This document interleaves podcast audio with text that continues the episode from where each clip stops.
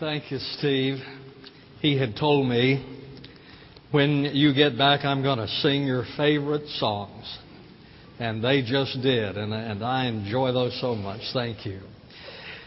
Well, I, I confess to you that I am technologically challenged. I'm amazed by it, but I really don't understand it. In fact, this little cell phone is amazing to me. Now, I got my first cell phone about 27 years ago, and it was about the size of this pulpit.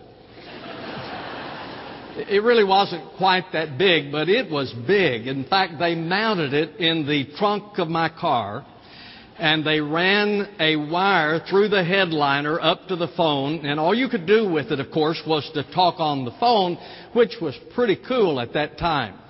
Now then, they have this one.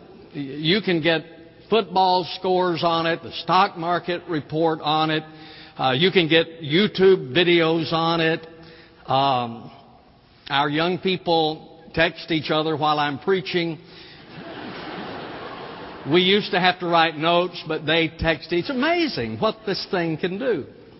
And then there is this little thing, which is a GPS. Did you know that I can type in an address on this and it takes me to uh, that destination? I mean, it just guides you there and takes you. The way that it used to work is that Linda and I would be going on a trip, and so I would get a map out before we left, and I would draw the little line, this is where we're going. And she's supposed to be my navigator as we go along. And as we go along, she said, You missed the turn. And uh, I said, I, I, I missed the turn. I, How did I miss the turn? She said, You were supposed to turn back there. I said, Well, I, I didn't know I was supposed to turn back there. Well, I told you. Well, I didn't hear you. That's because you never listen. And then it goes on and on like that. And, and uh, so we go around and she's telling me that I don't listen and she's not, not the little lady in my GPS. if I miss a turn or I'm going the wrong direction, she just says, recalculating.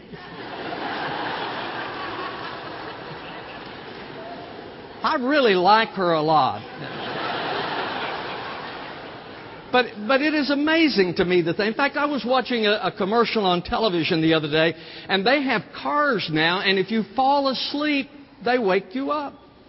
And if you're about to run into something, they automatically brake for you. It is amazing what they, I don't even understand broadcasting, even though I used to work in broadcasting. I never understood it. I don't understand how you can put a camera out here, people sit at home and watch it on. I don't know how they do that. But not only are, are the people in Columbia able to see us as we worship here, but we also stream live around the world.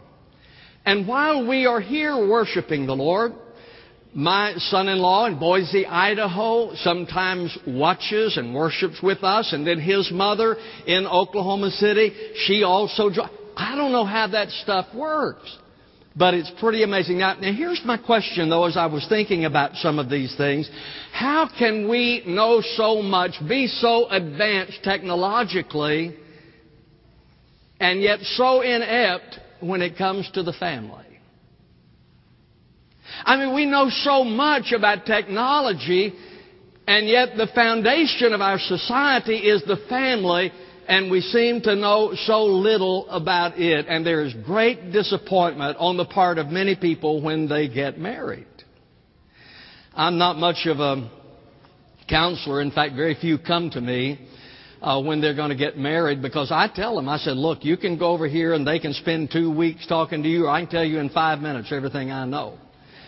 And uh, one of the things that I always tell the young people when they're getting married is um, set a low bar. Now, the reason for that, the reason for that is that you are expected to improve. Now, if you set the bar too high when you get married, then you're going to be a disappointment later. But if you set it real low and then raise it just a little bit every year, then they think you're making improvement. So some of the best advice I give is set a low bar. Well, at any rate, I, you might, you might think, I'm, I don't care anything about him preaching about the family today, doesn't know anything about it. But I'm going to try. Take your Bibles and turn with me to Proverbs chapter 4, beginning in verse number 1. Hear, O sons, the instruction of a father, and give attention that you may gain understanding. For I give you sound teaching. Do not abandon my instruction. When I was a son to my father, tender and the only son in the sight of my mother, then he taught me and said to me, Let your heart hold fast my words. Keep my commandments and live. Acquire wisdom, acquire understanding. Do not forget nor turn away from the words of my mouth. Do not forsake her, and she will guard you. Love her, and she will watch over you. The beginning of wisdom is acquire wisdom. And with all your acquiring, get understanding. Prize her, and she will exalt you. She will honor you if you embrace her. She will place on your head a garland of grace. She will present you with a crown of beauty. Hear my son and accept my sayings and the years of your life will be many. Today I do want us to look at the family as we continue our series in the Old Testament and, and we'll begin with husbands and wives because that is the foundational relationship within the family. Now I am deliberately not focusing attention on the romantic side of it today because you can get that somewhere else. You can get it in People magazine or uh, National Enquirer, some of those places. They got a lot of that stuff in there. So I'm not focusing on that. Marriage is a partnership. It's not a 50-50 arrangement. Now, I know that there are many people who go into marriage thinking that it is a 50-50. It is not. It is a partnership, and sometimes, and most of the time, you end up with 10% of the ownership. We are partners when we get married. And we are partners in parenting. Whenever children come in, ladies and gentlemen, you must see yourself as partners in parenting. That means then that you are to support each other. You, you know the, uh, uh, the strategy of, of kids, and it is to divide and conquer. So you have to support each other. The Bible says in Proverbs 1 8, Hear, my son, your father's instruction, and do not forsake your mother's teaching. But do you see the partnership there? Both the husband and the wife, both the mother and the father have responsibility, so you are to support each other as partners and you are to be in agreement. I remember in psychology that my teacher, Dr. Jeske, said it is more important that you are in agreement than that you are right. But you have to understand it is a partnership. When you have children, there is a partnership with the mother and the father concerning their parenting responsibility. We are partners when it comes to family finances. Uh, I told Linda a long time ago, I said, Linda, we are in the same boat financially. Now, we both can row it, or either one of us can sink it, but we're in the same boat. Now, I know a lot of people, they are always very concerned about the spending of their mate, you know. Husbands, oftentimes, we are the ones very concerned about the spending. I don't worry about it. I told Linda, I said, you know, if you want to sink this sucker, then sink it. But, but you're in it too. You know, we are in the same boat because we are partners. So we are partners in parenting. We are partners in finances. And we also are to be spiritual partners. Now what that means then is that both the husband and the wife is saved. They both know Jesus. In fact, the scripture says in 2 Corinthians 6, do not be bound together with unbelievers for what partnership have righteousness and lawlessness, or what fellowship has light with darkness. Now, you see, it is important when two people are married that both of them are saved because that is the foundation, and it is important that you are building your marriage, your life, your family on the same foundation. Both of you should be committed to God. So, whenever two people are, are, are, married, they both should be saved and they should be committed to God. Now, if both are not committed to the Lord, then there is going to be conflict in the husband-wife relationship and you are going to send mixed signals to the children because one parent is saying this is important and the other parent, by their actions, is saying that it is not important. Marriage is a partnership. Marriage is a commitment. When two people get married, the vow includes till death do us part or as long as we both shall live, but that speaks of a commitment. And that commitment is expressed through faithfulness. The Bible says in Proverbs 6:32, the, the one who commits adultery with a woman is lacking sense. He who would destroy himself does it.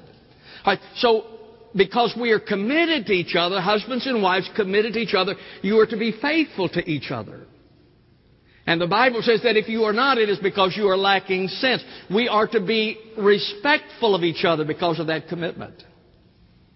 Wives, you are to respect your husband. In fact, the scripture says in Ephesians 5:33, "Let the wife see to it that she respect her husband."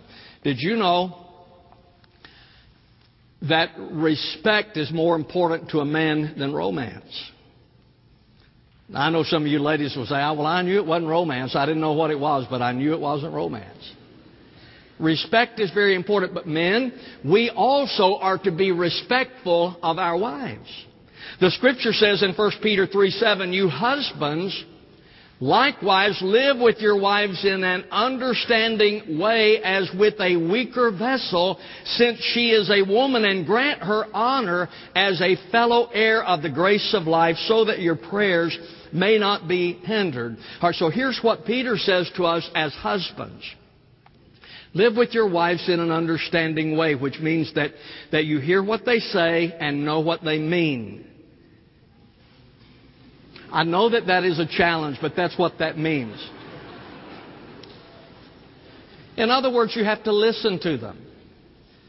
How many times has your wife said, You don't listen? Listen to them. And he said, granting her honor as a fellow heir of the grace of life. Understanding that if she is a Christian, that she also is a child of God, so that it does not hinder your prayers. Men, one of the reasons that our prayers are not more effective sometimes is because we don't have the right relationship with our spouse, with our wife. He says it hinders our prayer. Marriage is a commitment of love.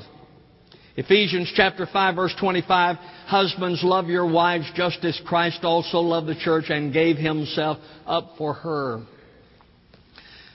I've, I've been literally asked the question before, do you think it's possible to love your wife too much?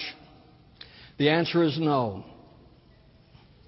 If you love your wife more than Jesus loved the church who died for the church, then I suppose so. But unless you do that, no. You are to love her as Jesus loved the church. I, I think the marriage relationship should be fun. I was going into Jerry's office the other day and I came by his secretary's desk and Tara was sitting there, little bitty Tara. She's about that tall. She was sitting there. And she had some brownies on the desk. And I said, Tara, did you make those brownies? She offered me one. I said, Did you make those brownies? She said, No, I don't cook good. I said, Well, what do you do good? And she said, Dance. And I sat down and I said, You know, in marriage, that is profound. Now, I know you guys are going to deny this because uh, it, it doesn't sound, I mean, it makes us seem shallow. But the fact of the matter is, I can stop at Subway and get something to eat. I can hire somebody to clean the house. But when I get home, I want somebody to dance.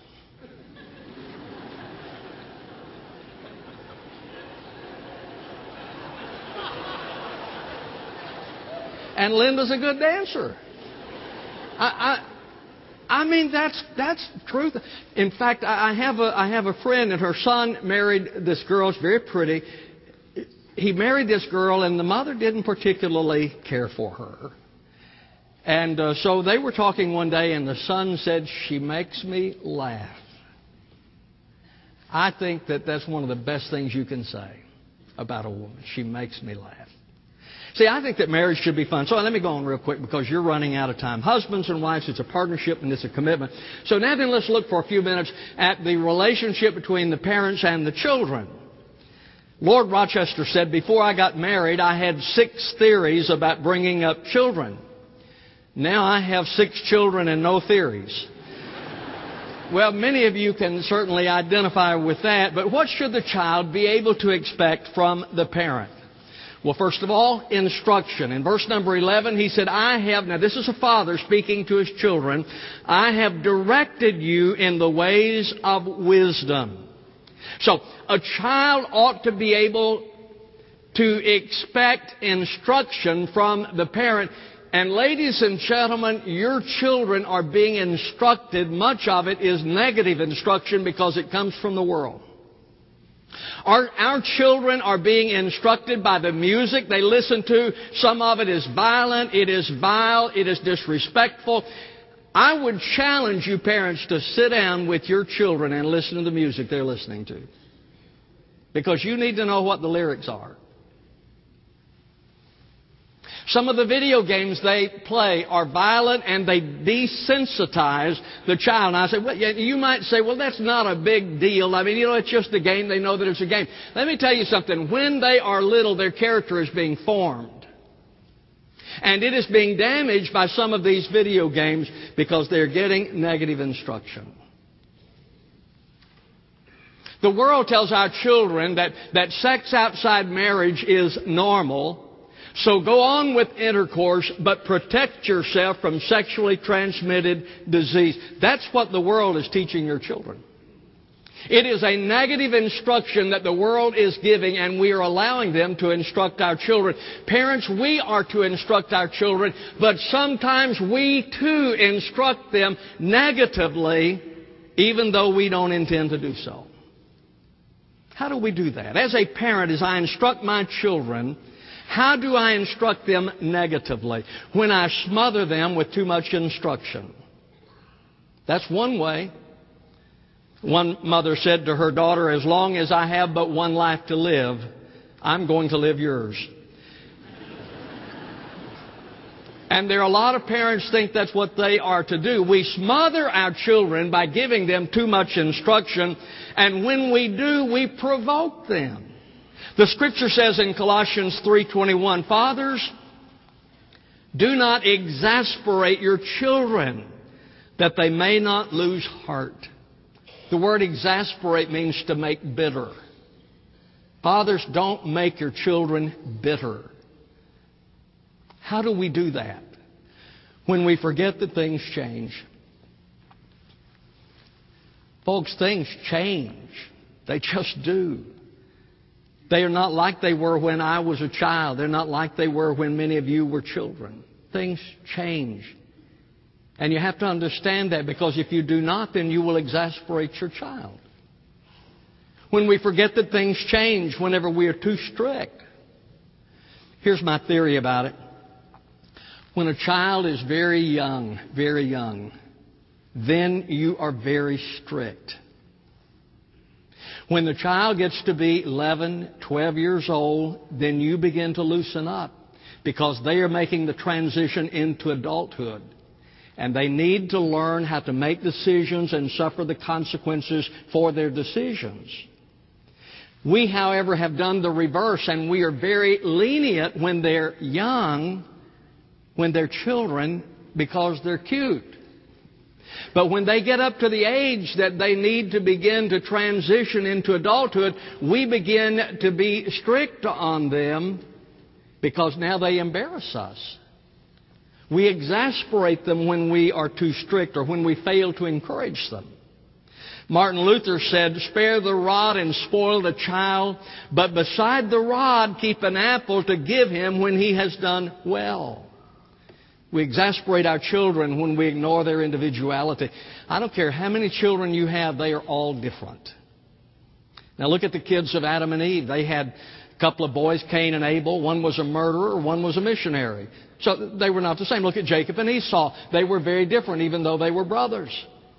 Stephanie and Eric were very different from each other. Their, their personality was very different.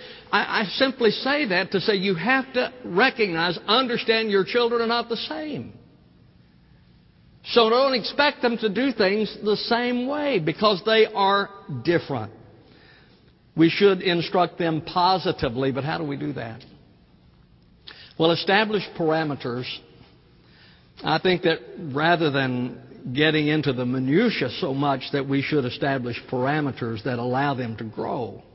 I think I've told you this, but it was such a visual lesson for me once. I was in Atlanta at the airport, and I was sitting there waiting for my plane, and I was watching a little child, about two years old, running around there, and they got up to the window. You know those windows there, you look out over the tarmac, and it was standing up there on the ledge looking at the planes out there. I thought, well, you know, if that glass were not there, they wouldn't get nearly as close. We establish parameters which give safety to the child, and they can move within this up to this point. So that allows them to, to, to grow, that allows them to explore, but establish parameters, not so many specifics. And be consistent in your direction of them. If you tell the child there are consequences to their behavior, then you should follow through every time. What should the child be able to expect? Instruction spiritual models. The Bible says in Proverbs 27, a righteous man who walks in his integrity, how blessed are his sons after him. Our children need models of, of spirituality. That's one of the reasons I'm so proud of our staff. I, you know, for Trip and Philip and Wes and Eric and who work with our students. They, they do a great job of providing spiritual models for our children. But parents, we're to do the same thing. We are to provide spiritual models for our children. By, by your example, you should teach them the importance of reading the Bible. By your example, you should teach them the importance of prayer. And I would, I, as I thought through this, I was thinking, you know, why don't you, why don't you get your kids ready about two minutes early for school? And before they leave, you get those kids around and pray for them. God be with them today. Give them a good day. Help them to learn. Help them to have a great time. But just pray for them. Because whenever you do that, you're saying to them that, that prayer is important and that you're trusting them to the Lord. So give them a model of prayer. Give them a model concerning church attendance. By your, by your faithfulness in church attendance, you are saying to that child that it is important that you join corporately with the people of God in worship. It says to them that you believe this to be important. Model integrity for them.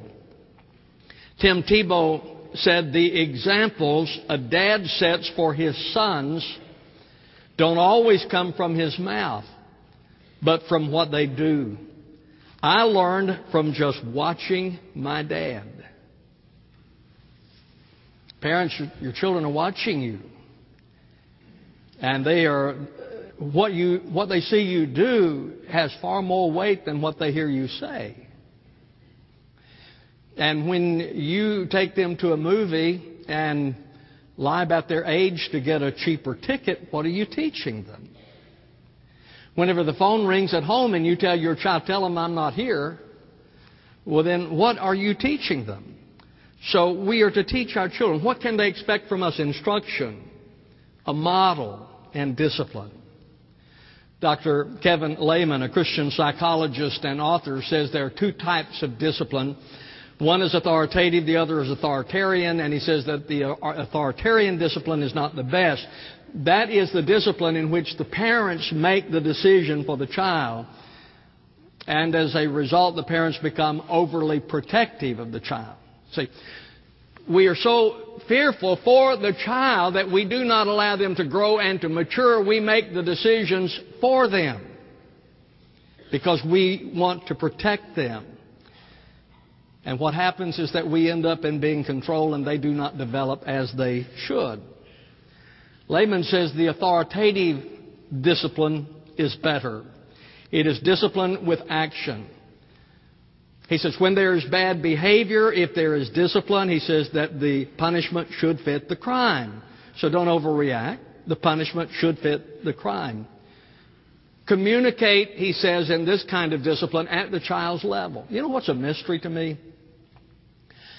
I have watched so many times a parent not listening to their 15 year old who is trying to make a case about something. I want to do this or I want to do that. And the parent just shuts them off, won't listen to them, won't hear them out. But then that same parent goes over and tries to reason with the two year old brother. I'm going to reason with a two year old, but I'm not going to listen to a 15 year old. You're not going to have communication that way. Folks, you reason with the 15 year old, not the two year old. Communication.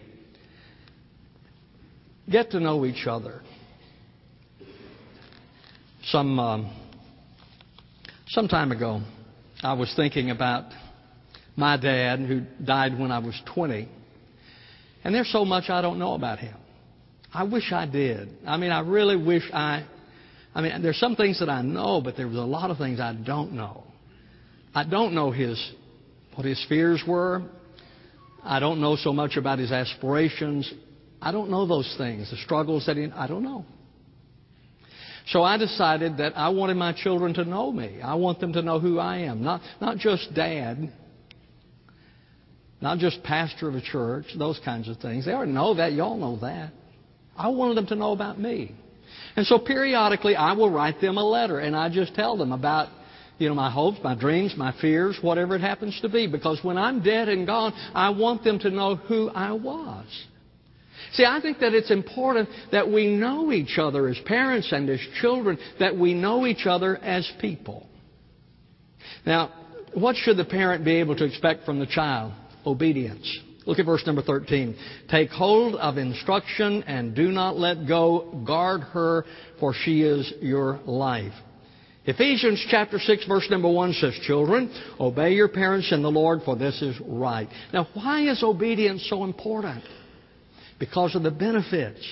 Look over at chapter 6 verse number 20. My son, observe the commandment of your father and do not forsake the teaching of your mother. Bind them continually on your heart. Tie them around your neck. When you walk about, they will guide you. When you sleep, they will watch over you. And when you awake, they will talk to you. Do you see the benefit that is there?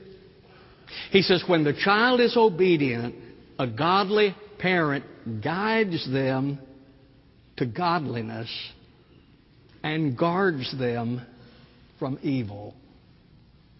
That's what parents are to do. We are to guide our children into godliness and guard them from evil. The family is precious. It is foundational to society. And oftentimes we focus all of our attention elsewhere. Ladies and gentlemen, you will do nothing greater than to build a godly family. And parents, may I say that it should start with you. It should start with you. And men, may I say that you should lead the way. Our Father in God, we come to a time of invitation as your Holy Spirit examines our hearts. And I pray, Father, that we might see some areas where perhaps unintentionally we are not providing the models, the instruction, the example that we should. Lord, I would especially pray for those who are here and have never trusted Christ as Savior, and therefore they have no foundation on which to build. I pray, Lord, that they would commit their lives to you. Bless this time, we pray in Christ's name. Amen. Well, in just a moment, we're going to stand, extend an invitation. The choir will sing opportunity for you to respond if you're without Jesus. Let me encourage you today to trust Him. If you're looking for a church home who will partner with you, we'd love to be that church. Stand with me, please, as we stand. You come, I'll greet you as you do.